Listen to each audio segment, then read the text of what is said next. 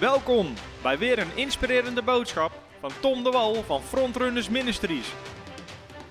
We bidden dat je via deze aflevering geïnspireerd wordt in je leven met God en opgebouwd wordt in je geloof. Van harte welkom weer bij deze uitzending van Voice of Faith. Eh, het is weer een voorrecht om bij je thuis of in de auto, onderweg, waar je ook bent, om daar te komen en het woord van God met je te delen. Het woord van God waarvan we zien dat het levens verandert, waarvan we iedere week getuigenissen horen dat het levens verandert. Uh, als je nou getuigenis hebt, deel het met ons. We worden zo bemoedigd alle getuigenissen die we krijgen. Uh, bijna iedere dag krijg ik wel berichten van mensen en het is zo bemoedigend uh, voor ons, voor wat we doen. Dus als je leven is veranderd door het woord van God, via Voice of Faith, misschien onze Bijbelschool, andere video's, laat het ons weten. Wij worden ook graag bemoedigd, dat we elkaar twee kanten op bemoedigen. Dat wat Paulus schrijft in Romeinen. Hij schrijft naar de Romeinen, ik wil jullie graag bezoeken, zodat we elkaar kunnen bemoedigen. En uh, ik probeer jullie iedere week te bemoedigen door het woord van God te prediken en te brengen. En jullie kunnen mij bemoedigen door te zeggen wat het uitgewerkt heeft in je leven. Dus uh, als je getuigenis hebt, laat ons weten. Verder, laat ons even weten wie je bent, waar je vandaan kijkt. Vind het hartstikke leuk om te zien wie er allemaal meedoen. En deel deze video alsjeblieft op je tijdlijn. Um, zodat meer mensen het woord van God horen. Facebook werkt met allerlei algoritmes, waardoor het zo is. Hoe meer mensen reageren, hoe meer mensen liken, hoe meer mensen berichten zien krijgen. En we willen het woord van God ook op deze manier bij zoveel mogelijk mensen brengen. Daniel zegt, je mag het getuigenis van mijn oudste zoon delen. Uh, Daniel, samen met zijn vrouw Tamara, hun oudste zoon, had een uh, bepaalde uitslag, bepaalde eczeem. Via onze Bijbelschool onder andere en de USB-stick van geloof. Ik weet niet of ik hem hier heb liggen, ik denk het wel. Ja, of genezing. De USB-stick over genezing. Zijn ze geloof gaan bouwen voor genezing. En hij heeft zijn zoontje onderwezen over de principes van genezing. En hij moest naar een, uh, hoe heet het Daniel, dermatoloog. Is dat het juiste woord? Iets voor huidziekte. Zou die naartoe moeten. Maar ze gingen bidden. Hun zoontje ging bidden. En voordat hij daar naartoe moest, was hij compleet genezen. En dat zijn de getuigenissen waar we van houden. Over de grootheid en de goedheid van God. Hey Hajo, leuk om je te zien. En uh, Claudia uit Voorthuizen, super. Dus like deze video, delen met je vrienden. Je kan hem ook altijd achteraf delen nog via Facebook oh, en via YouTube om specifiek naar mensen toe te sturen. Als je denkt, hey, voor die persoon is deze boodschap, doe dat dan. Uh, als je vragen hebt, stel ze tussendoor. En daarnaast, uh, we zijn hard aan het ontwikkelen met frontrunners. Aanstaande vrijdag, wat is dat? Ik ben heel slecht in... Vandaag is dinsdag natuurlijk, iedere dinsdag Voice of Fate. Aanstaande vrijdag begint iemand bij ons parttime met multimedia. Uh, 24 uur in de week, waar die ons gaat helpen video's bewerken, live uitzendingen maken. We gaan meer video's maken van wat er achter de schermen allemaal gebeurt. Maar wat we ook gaan doen is video's met vragen. Vraag het aan Tom, zoiets gaat het heten. Want ik krijg best wel veel vragen via de mail binnen van mensen. En uh, soms probeer ik die te beantwoorden, maar dan ben ik altijd één op één aan het beantwoorden via mail. En uh, qua tijd is dat uh, heel veel tijdrekkend. Dus we willen als mensen vragen hebben om ze naar ons te sturen. En dan gaan we ze beantwoorden in een video. Zodat iedereen er wat aan heeft. Dus als je vragen hebt, mail ze naar ons. Stuur ze via het contactformulier, stuur ze via een privébericht. En dan gaan we ze op die manier proberen te beantwoorden. Verder hebben we 24 maart weer een Revive-dienst. En dan ga ik ook mijn nieuwe boek. Ik heb een nieuw boek uitgebracht. Komt uh, eind maart komt er binnen. Gaat over de kracht van financieel partnerschap. Hoe we samen kunnen werken met God. Met onze financiën in zijn koninkrijk. Zodat wij God helpen en God vervolgens ons gaat helpen. Een boek met prachtige principes. En ik heb beloofd, iedereen die 24 maart komt naar de Revive avond, die krijgt mijn boek gratis. Ik geef hem daar weg aan iedereen die komt bij de boekrelease. Omdat we zoveel mogelijk mensen ermee willen zegenen. Dus uh, zet die in je agenda. En verder, uh, Hayo zegt, ik heb hetzelfde, maar ik ben nog niet genezen. Weet je wat we dan doen, Hayo? Dan pakken we dit als een getuigenis. En daar gaat het vanavond ook over. Uh, wat God doet voor de een, wil hij ook doen voor de ander. God heeft geen aanzien des persoons, hij heeft geen lievelingetjes. Dus het is een getuigenis om je geloof op te bouwen. En de laatste mededeling, voordat we gaan starten met de uitzending, is we hebben het op ons hart om revive, uh, eigenlijk revival weken en weekenden te gaan houden in de rest van Nederland. We hebben vrij vaak revivalavonden uh, bij onszelf, maar willen het ook gaan houden op andere plekken in samenwerking met gemeentes. Als je dit kijkt en je zit in een gemeente, uh, misschien kan je het aanprijzen er zijn ook een aantal voorgangers van ik weet dat ze dit kijken of terugkijken. We zijn op zoek naar plekken om revival avonden, revival weekenden, revival weken mee te houden. Omdat we God geloven voor opwekking en een doorbraak van Gods geest in Nederland onder vele mensenlevens. Dus uh, als we dat via of bij jou kunnen doen, uh, laat het ons weten. En we geloven God nogmaals voor een machtige beweging van Gods geest in Nederland. Ik heb geleerd, het is niet zo dat God, uh, dat wij zitten te wachten tot de geest gaat bewegen. De geest zit te wachten tot wij gaan bewegen. Overal waar Jezus kwam, overal waar de apostelen kwamen in het boek Handelingen, begon de geest van God te bewegen. Omdat hij zat te wachten tot wij bewegen. En als wij gaan bewegen, dan bevestigt hij altijd zijn woord met wonderen en tekenen. Marcus 16, vers 17 tot en met 20. En ze gingen heen, predikten het woord en de Heer bevestigt het met wonderen en tekenen. Amen.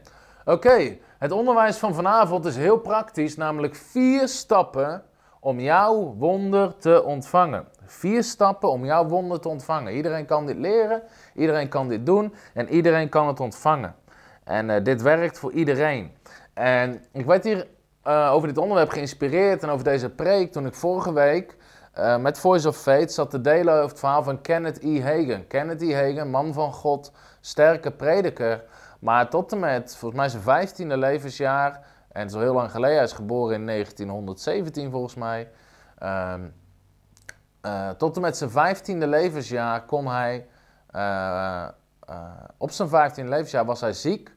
Hij had een hartziekte en hij was verlamd vanaf zijn middel. En de doktoren hadden hem eigenlijk opgegeven. In die tijd was de medische hulp ook een stuk minder goed.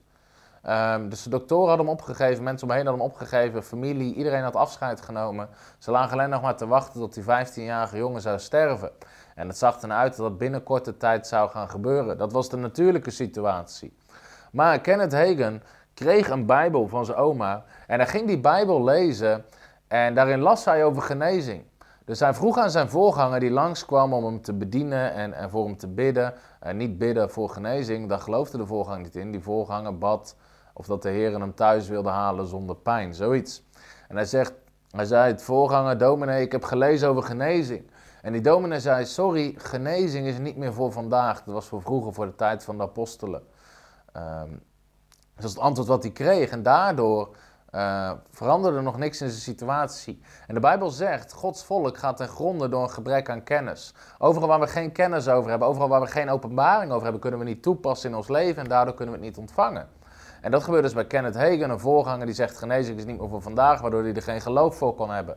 Maar hij ging verder lezen in zijn Bijbel en hij las het verhaal van de bloedvloeiende vrouw.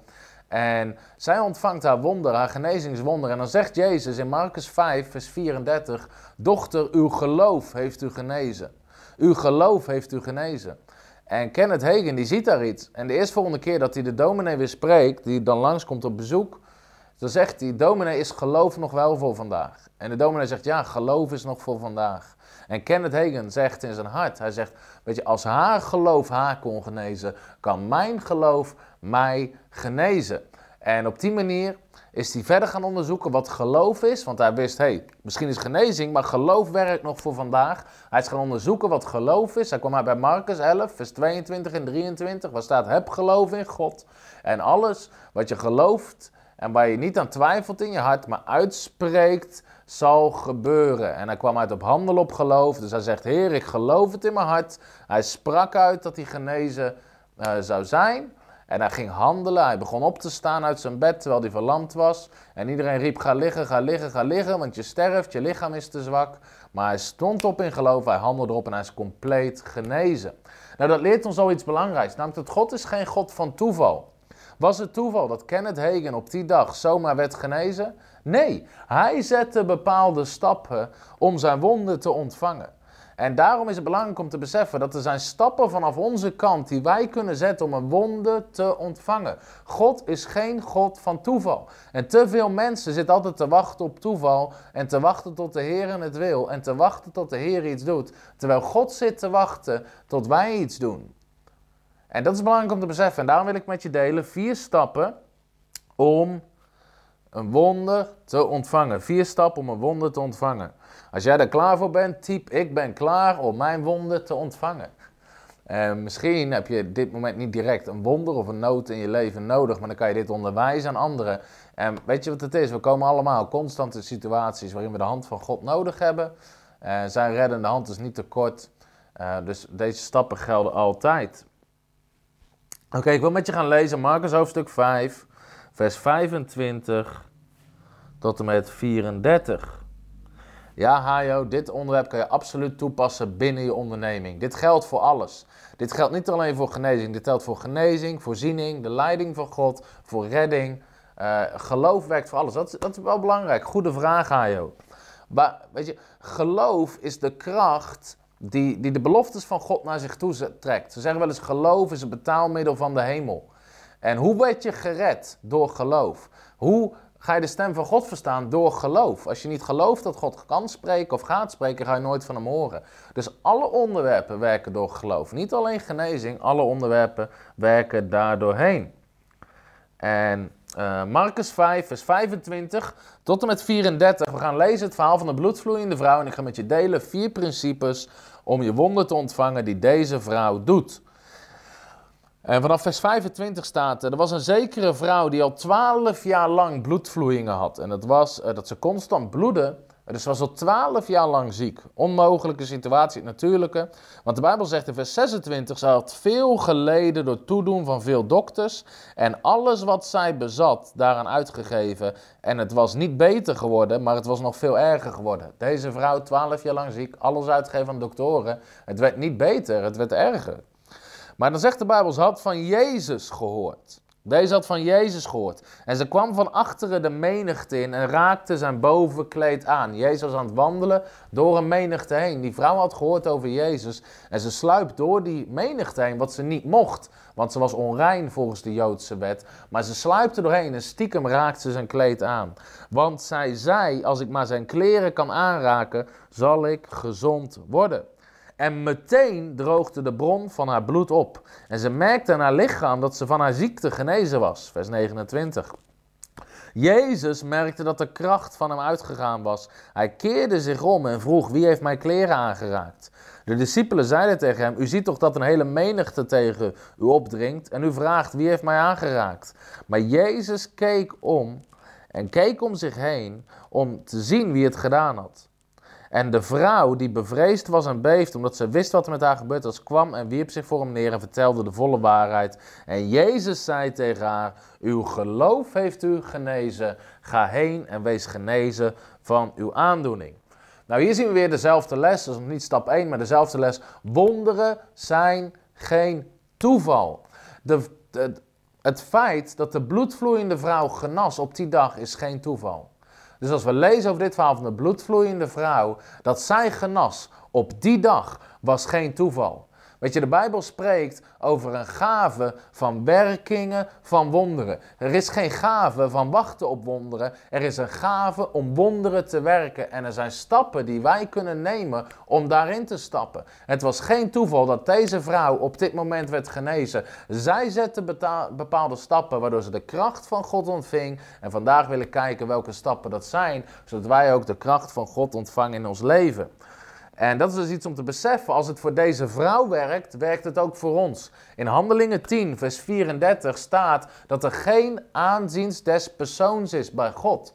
Dat betekent, God heeft geen lievelingetjes, God heeft geen favorieten. Ja, we zijn allemaal zijn lieveling en we zijn allemaal zijn favoriet. Dat is het goede nieuws van het evangelie. We zijn door Jezus Christus hersteld met God. We zijn allemaal zijn lievelingen en we zijn allemaal favoriet bij God. God is enthousiast over al zijn kinderen en hij houdt van al zijn kinderen evenveel.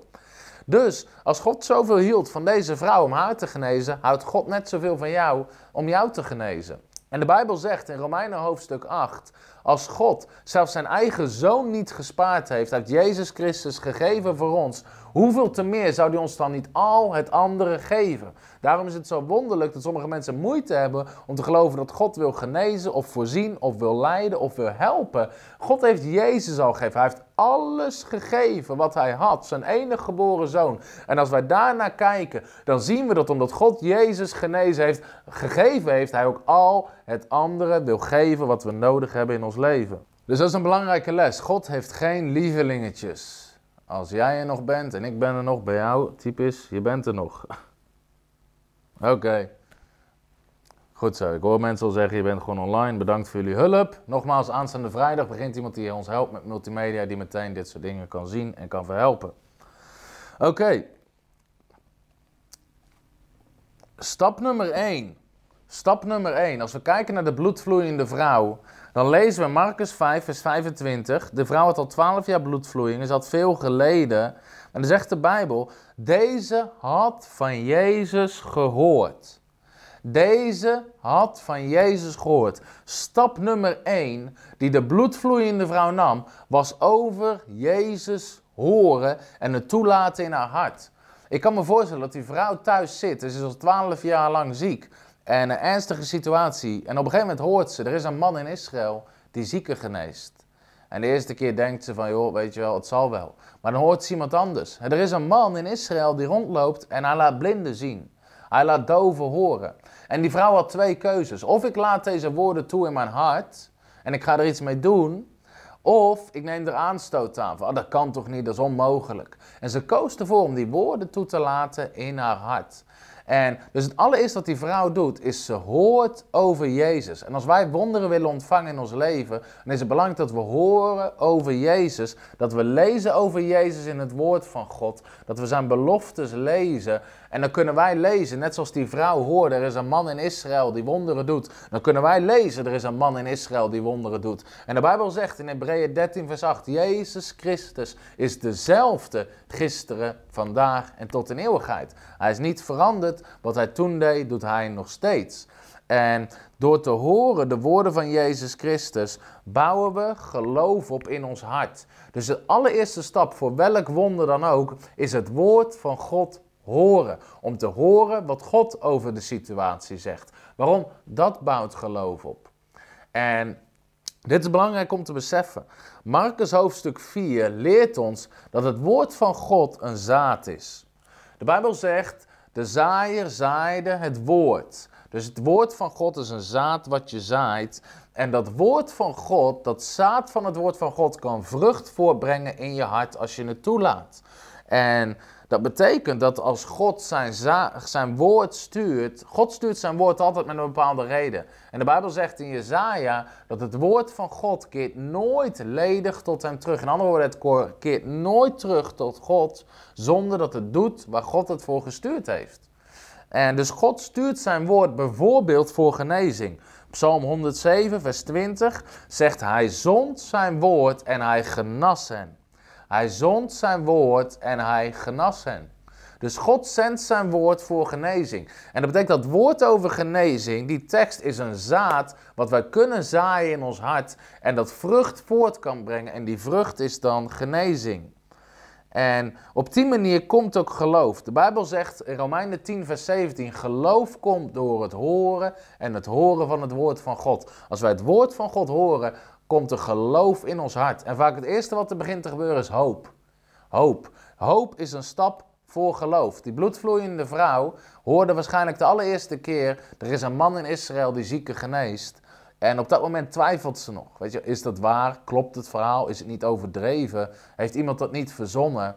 Maar er begint iets te gebeuren in haar hart en dat is hoop.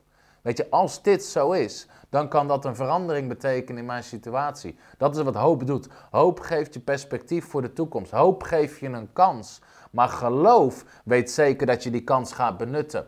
Want vervolgens hoorden ze waarschijnlijk weer over Jezus en weer en weer van allerlei verschillende mensen. En ze hoort dat Jezus iedereen genas die bij hem kwam. En op dat moment veranderde haar hoop in geloof. Want ze wist als Jezus doet voor een ander, doet hij het ook voor mij. En als die man iedereen kan genezen, kan hij mij ook genezen. Dus hoop kan veranderen in geloof als we het zaad van het woord van God toelaten om honderdvoudig vrucht te dragen in ons hart. En dan gaan we ook ontvangen waar het zaad vrucht voor gaat dragen. En Paulus spreekt hier meerdere keren over uh, maar ik heb niet de tijd uh, om alle teksten daarover te delen. Maar dit vind ik wel een krachtig. In Handeling hoofdstuk 14, daar spreekt de Bijbel over een man die als uh, kreupel was vanaf de moeders schoot, vanaf het moment dat hij geboren was.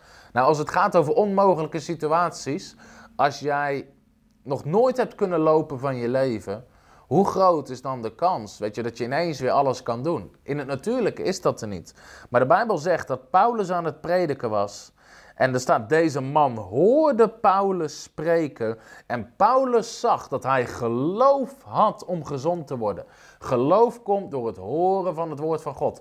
Paulus was aan het prediken en de man hoorde het woord van God en er stond geloof op in zijn hart. En de Bijbel zegt, Paulus zag dat de man geloof had om gezond te worden. En hij zei met luide stem: Sta op je voeten. En de man sprong en liep rond. Dus het prediken van het woord van God kan voor geloof zorgen. Paulus zegt in 1 Korinthe 15, vers 11: Zo prediken wij en zo hebt u geloofd. Dus prediking en het woord van God lezen en het woord van God wat naar je predikt, gepredikt wordt, zorgt voor geloof. Terwijl ik dit woord aan het prediken ben, ontstaat er geloof in je hart. Dat is het zaad van het woord wat op dit moment gezaaid wordt. Wat gezaaid wordt door prediking, wat gezaaid wordt door als jij het woord van God mediteert. En dat zorgt voor geloof in je hart. Waarom is dit belangrijk om te beseffen? De allereerste stap die die vrouw zet, is niet geloof hebben. Geloof hebben is namelijk geen stap. Geloof hebben is een gevolg van het woord van God zaaien in je leven. En heel vaak hoor ik mensen zeggen: Ja, we kregen slecht nieuws en toen besloten we in geloof te gaan staan. En ik snap wat je zegt. Ik snap dat je zegt: We kregen iets te horen en we besloten om er geen genoegen mee te nemen, maar God te gaan geloven. Maar mijn vraag is: waar is dat geloof dan op gebaseerd? Weet je, geloof is niet een besluit van nu heb ik het niet, nu staan we niet in geloof. Nou ja, er gebeurt iets, oké, nu staan we wel in geloof. Nee, geloof is gebaseerd op wat God zegt. Romeinen 10, vers 17. Dus wat zegt God over die situatie op basis waarvan jij in geloof staat? Geloof is niet zomaar een keuze. We gaan God geloven. Nee, geloof is dat je weet, het woord van God zegt dit. En dat is geloof. Het is ergens op gebaseerd. Die vrouw hoorde over Jezus en het gevolg was geloof. Mijn punt is dit. Weet je, als ik die mensen vraag, oké, waar, op basis waarvan sta je in geloof? Waarvoor sta je in geloof? Concreet. Weet je, dan zeggen ze, nou ja, gewoon, weet je wel, we geloven gewoon God. Geloof is niet gewoon.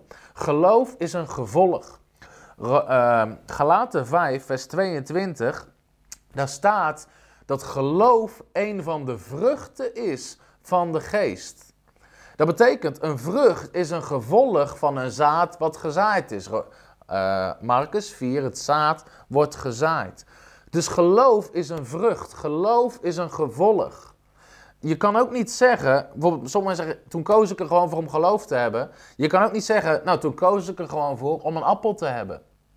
Weet je, mijn punt is dit, die appel moet ergens vandaan komen. Weet je, als je een appel wil hebben, en laten we even de supermarkt buiten beschouwing laten, dat betekent dat je een zaad moet hebben, daar heb je het, het zaad, dat moet je in de grond stoppen, water geven, dat brengt een boom voort en de vrucht is de appel. En zo is geloof ook een vrucht van het zaad van het woord van God wat gezaaid is in je hart. Je leest een tekst waar bijvoorbeeld de Bijbel zegt, door zijn striemen ben ik genezen. Vervolgens ga je dat, dat zaaien in je hart, je geeft dat water. Weet je, je gaat erop mediteren, je begint het te spreken. En geloof voor genezing is een vrucht, is een gevolg van het zaad wat je gezaaid hebt. Dus in geloof staan is nooit de eerste stap. Het is een gevolg van het horen van het woord van God, wat vrucht voort zal brengen omdat je eerst het zaad gezaaid hebt. Dus voordat je in geloof gaat staan voor jouw wonder, zoals deze bloedvloeiende vrouw, wat zegt God erover? Zowel persoonlijk tegen je als in zijn woord. Dus ga teksten opzoeken, ga bidden. Heer, wat zegt u over deze situatie? Weet je, misschien heb je een probleem met je werk. En dan begin je te bidden. Heer, wat zegt u erover? En wat je krijgt in je hart, weet je, is wat je op begint te schrijven. En daarvoor ga je in geloof staan. En je gaat bijbelteksten opzoeken die erover spreken. Waarom? Dat is het zaad wat je zaait. Als je dat gelooft, als je dat ontvangt, typ amen op dit moment. En als je merkt, anderen hebben deze video nodig, deel de video. Weet je, dus er zijn teksten, dus er is zaad van het woord van God over genezing, over voorziening, over leiding, over dat God wil spreken. Bijvoorbeeld over genezing, ik heb ze de vorige keer ook gegeven, Exodus 15, vers 26.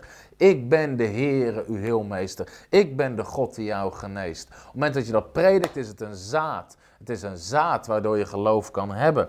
Exodus 22, vers 25, daar zegt God: Ik zal ziekte uit uw midden doen wijken. Dat is de wil van God, dat ziekte uit je midden onderling weggaat. En dat zijn teksten die je kan zaaien. En dit vind ik nog een hele sterke, die ik op mijn hart heb om te delen. Psalm 103, vers 2.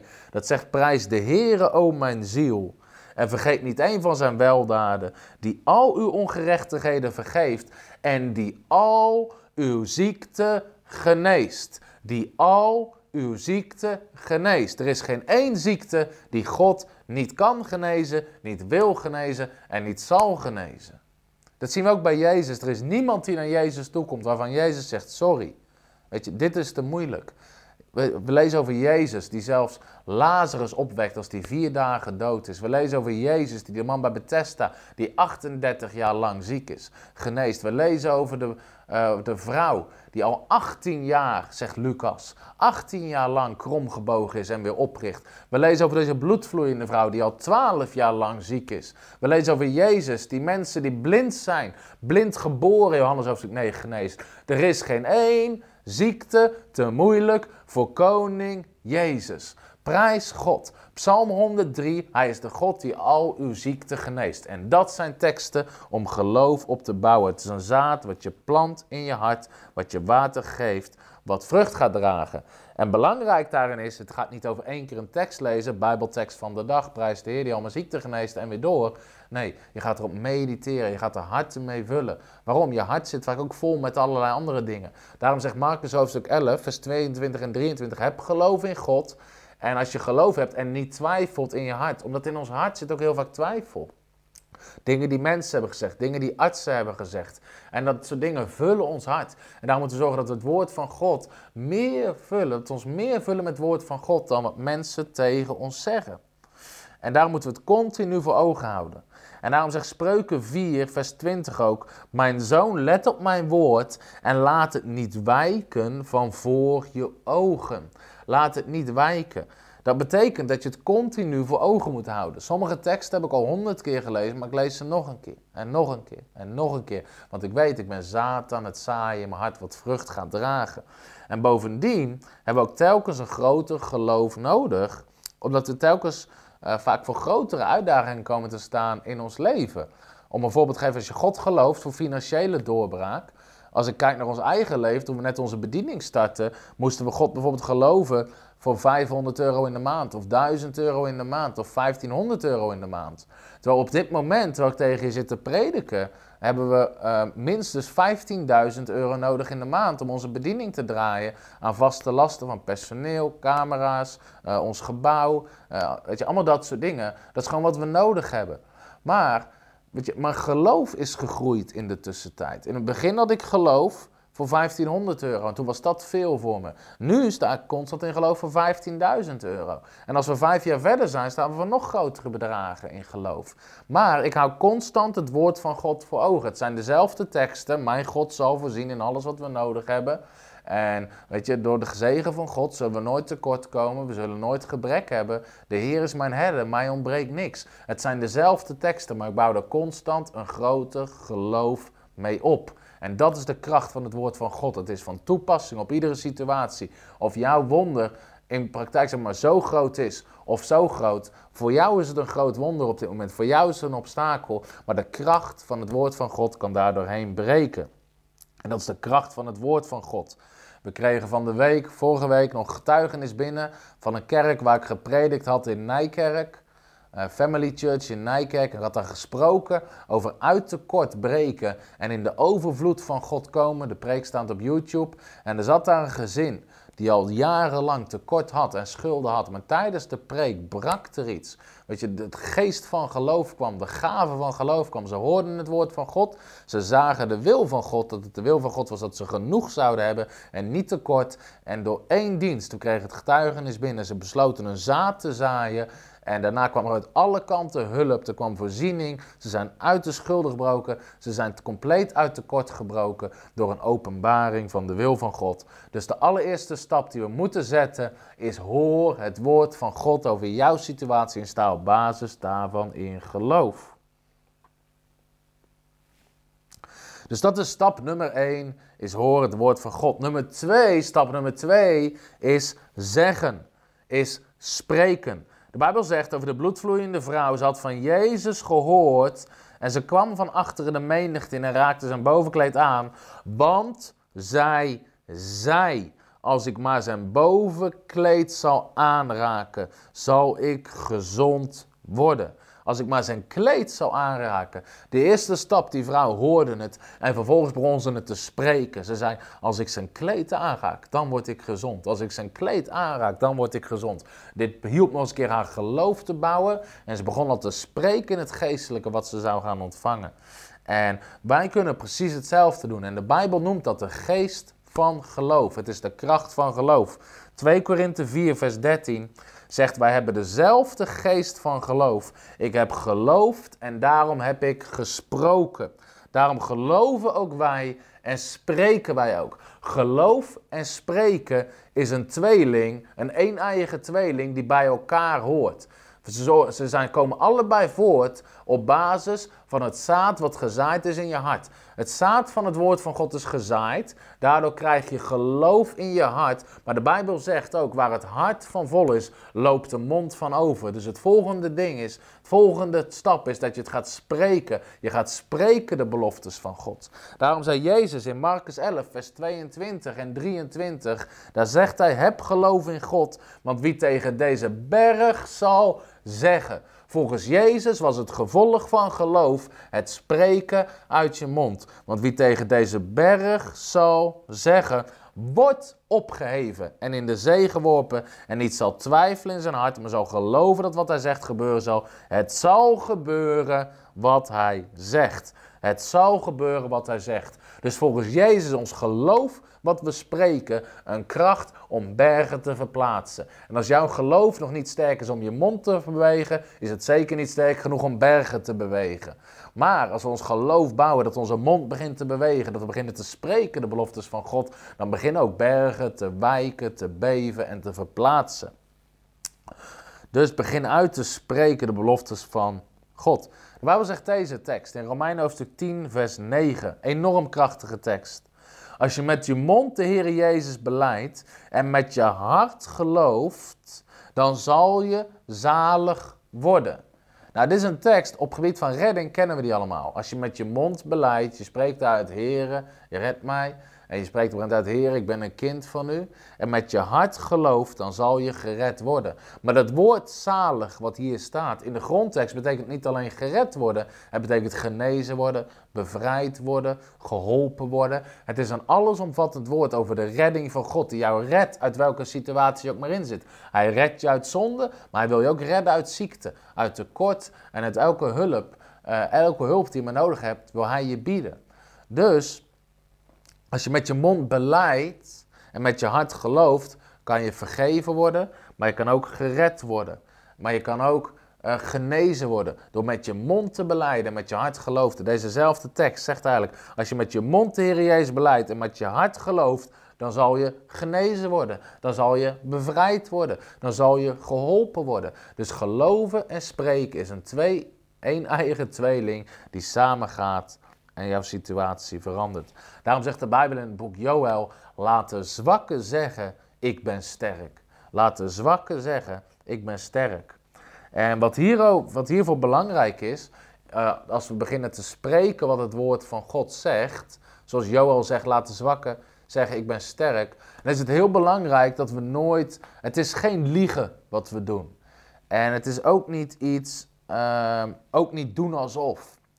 En ik heb dat mensen fout zien doen, die dan bijvoorbeeld gaan zeggen, die ziek zijn en gaan zeggen, ik ben niet ziek, ik ben niet ziek. Dat is niet hoe het werkt. Waarom? Geloof ontkent niet wat er aan de hand is. Geloof weet wat er aan de hand is en gaat daarvoor naar God toe om het te veranderen. En een heel mooi voorbeeld hiervan, en uitgelegd staat hoe dit wel werkt, staat in Romeinen hoofdstuk 7, uh, Romeinen hoofdstuk 4, vers 17. Daar staat over Abraham ik heb u tot een vader van vele volken gemaakt. Dit was hij tegenover hem in wie hij geloofd heeft, namelijk God. spreekt over God in wie Abraham geloofde.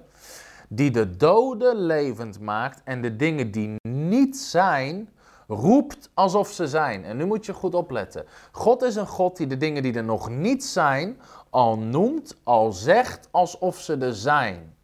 Maar dat, en heel veel mensen draaien dit om. Die namelijk doen de dingen die er wel zijn, noemen alsof ze er niet zijn. In andere woorden, uh, dat is het verschil tussen iets ontkennen of iets in geloof proclameren. God zegt niet, uh, het is er niet. Bijvoorbeeld, in de Bijbel zegt, in het begin schiep God de hemel en de aarde. En de aarde was woest en leeg. Dus de Bijbel beschreef wat er aan de hand was. En de Bijbel zegt, en God zei, laat er licht zijn. Laat er licht zijn. Licht wezen. En het licht was er. God zei het en hij zag het. En dat is ook wat wij kunnen doen. We kunnen het zeggen zodat we het gaan zien. God zei niet, uh, er is geen duisternis. Er is geen duisternis. God was niet aan het ontkennen wat er aan de hand was. God wist wat er aan de hand was, maar hij begon te spreken zodat het veranderde. Dus het is niet de bedoeling dat je zegt, ik ben niet ziek. Je weet dat je ziek bent en daarom zeg je, maar door de streamen van Jezus Christus ben ik genezen. En God gaat mijn situatie omkeren. En ik ga een wonder ontvangen. Weet je, en als het gaat om financiën, dan zeg je niet, weet je, ik heb geen tekort, ik heb geen tekort. Als je op dat moment in tekort zit, dan begin je te spreken de belofte van God. Je zegt, hé, hey, ik heb een nood, maar God zal voorzien in al mijn noden. Weet je, en de Heer is mijn herder en mij zal niks meer ontbreken. Dat begin je te spreken. Je begint het niet te ontkennen, maar je begint de beloftes van God te spreken erover. En het is een hele belangrijke om dat te doen.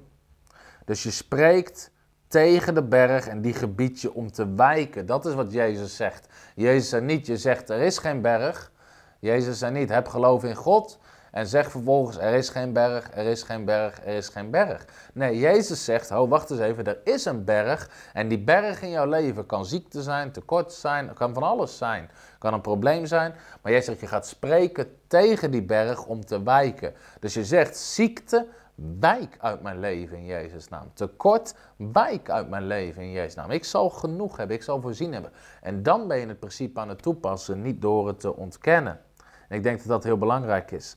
En dit principe zien we ook bij David in 1 Samuel 17, vers 43. En ik ga het niet helemaal lezen, maar Goliath, de Filistijn, de reus, die zegt tegen David: Ik zal je vlees aan de vogels in de lucht geven, aan de dieren op het veld. Dus Goliath is een beeld van de duivel, een beeld van de vijand. Die spreekt tegen David en David wil ontmoedigen. Maar David begint terug te spreken. En dat is een belangrijke les. Dus beginnen terug te spreken. Als de duivel zegt, jij gaat het niet redden, dan begin je terug te spreken.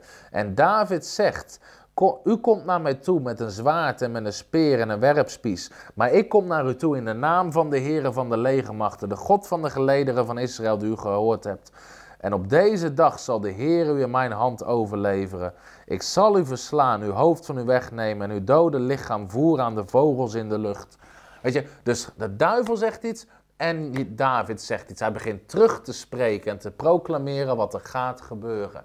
En vervolgens rent hij op de reus af en hij verslaat de reus. En daarin zit een hele belangrijke les. Ren nooit op jouw reuzen af met je mond dicht. Want die reus die roept ook tegen jou. Die reus roept, je kan mij niet verslaan. Die reus roept, je zal altijd ziek blijven. Je zal altijd in ellende blijven. Je huwelijk zal altijd slecht blijven. Je kinderen zullen nooit de Heren dienen. Weet je, allemaal dat soort dingen. Maar jij begint terug te spreken. Ik en mijn huis zullen de Heren dienen. Weet je, ons huwelijk zal een goed huwelijk zijn. Wat afbeeldt Christus en de gemeente. Dat zijn dingen op basis van het woord van God die je terug begint te spreken tegen die reus. En om nooit met je mond dicht op een reus af te rennen, net zoals David deed. Want David begon eerst te spreken. Dus dat is stap 2. De eerste stap is, je vult je met het woord van God, net zoals de bloedvloeiende vrouw. En de tweede stap is, je gaat het zeggen, je gaat het spreken. En de derde stap is handelen in geloof. Je gaat vervolgens handelen. Op het moment dat je weet dat je geloof hebt. Waarom? De Bijbel zegt, de bloedvloeiende vrouw hoorde over Jezus. Ze zei het met haar mond en ze ging handelen. Ze ging uit haar huis naar de menigte toe, tussen de menigte door. En ze raakte Jezus aan, een aanraking, een handeling in geloof. En daar zien we het verschil tussen alle andere mensen die Jezus aanraakten, maar er zat geen geloof achter de aanraking. En één iemand die geloof had in een hele menigte, die geloof had. En het trok de kracht uit Jezus en bracht haar een wonder.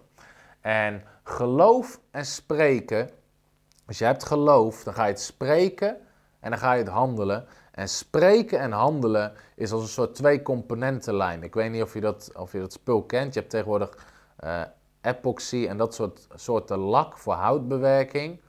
En dat wordt heel vaak in twee componenten geleverd. Dan heb je een gesplitte tube. En dan komt uit allebei komt een aparte straal.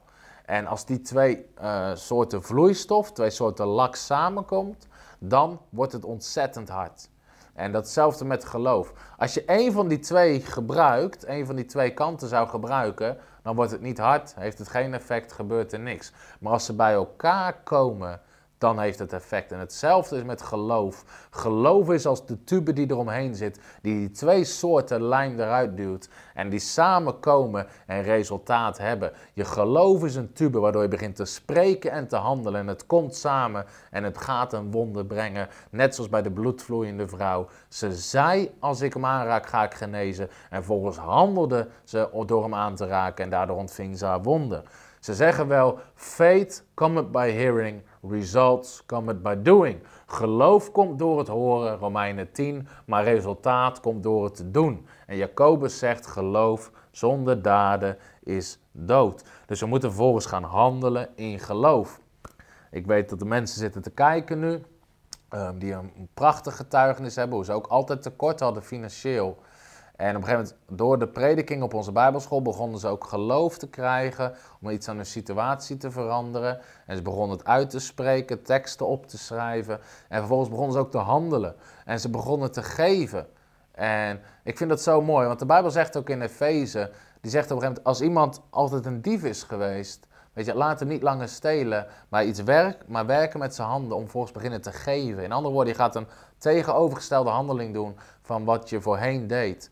En deze situatie heeft niks met diefstal te maken, maar het laat zien dat je een handeling gaat doen. En dus zij begonnen te geven met giften en met hun tiende, terwijl ze absoluut niet uitkwamen in de maand. En gisteren sprak ik nog degene die zei, sinds dat we dat hebben gedaan, hebben we geen maand tekort gehad. Dus dan begin je te handelen op basis van wat je gelooft en dat brengt resultaat voort. En dat werkt op elk uh, principe. En dus begin te doen wat je niet kon. Of begin te handelen. Om maar even een voorbeeld te geven. Bijvoorbeeld, ik stond in geloof. En we staan in geloof nog steeds. Maar we hebben al heel wat stappen gemaakt voor extra personeel in onze organisatie. Omdat we zoveel werk te doen hebben. En uh, we hebben dus extra mensen nodig. Zowel vrijwilligers als betaalde krachten. En we hebben nu in uh, twee maanden tijd twee mensen aangenomen. Uh, maar toen ik hier in dit gebouw kwam met onze videostudio, onze trainingszaal, onze kantoren, is er totaal plek voor ongeveer 10 mensen in het, in het kantoorpand. 10 mensen op kantoor. Maar toen ik er kwam, zat ik eigenlijk in mijn eentje, uh, samen nog met een iemand anders, met z'n tweeën, met z'n tweeën op kantoor. En heel soms een derde persoon, maar eigenlijk nooit tegelijk, want het waren parttime functies. Dus in principe had ik met twee bureaus, hadden we het prima kunnen rennen. Maar in geloof begon ik bureaus uh, binnen te halen. Ik begon bureaustoelen te kopen. En we hebben gewoon, we hebben eigenlijk het kantoor volgezet met bureauspullen. Omdat we God gingen geloven, extra personeel. En vandaag de dag, als het druk is, loopt er op sommige dagen acht man rond op, personeel, op kantoor. Maar we begonnen eerst te vullen, begonnen in geloof te handelen en daarna begint God aan te vullen. Hayo zegt, Trinity Woods weet er alles van. Hayo heeft een prachtig bedrijf die allerlei dingen met hout maakt. Hij heeft voor ons een heel mooi logo gemaakt aan de muur. Prachtig, dus zoek dat ook even op. En uh, gewoon reclame tussendoor. Maar begin te handelen in geloof. En ik heb dit opgeschreven in mijn aantekeningen. Als jij in actie komt, komt God in actie. Als jij in actie komt, komt God in actie. En voor sommige mensen klinkt dit bijna als godlastering. Uh, omdat we denken, God is soeverein en hij bepaalt wat hij doet, wanneer hij het doet. Maar door heel de Bijbel heen zien we op het moment dat mensen in actie komen, komt God ook in actie. Dat is handelen in geloof. Smith Wigglesworth had een uitspraak, als God niet beweegt, beweeg ik hem. En dan kan je zeggen, joh, weet je, dat, dat is godslastering. Maar dat is niet zo. Kijk naar Bartimaeus. Hij zit langs de weg. En waarschijnlijk met andere bedelaren die blind waren. En Jezus die liep gewoon langs, totdat Bartimaeus in actie kwam. En hij begon te roepen. En als hij niet had geroepen, was Jezus waarschijnlijk gewoon langs gelopen. Dus omdat hij in actie kwam, kwam Jezus in actie. Hetzelfde met Petrus. Jezus wandelt op water en Petrus zegt, Heer, laat mij ook op het water wandelen. Zeg mij dat ik naar u toe kan komen. Als Petrus dat niet had gedaan, had Jezus nooit die uitnodiging gedaan.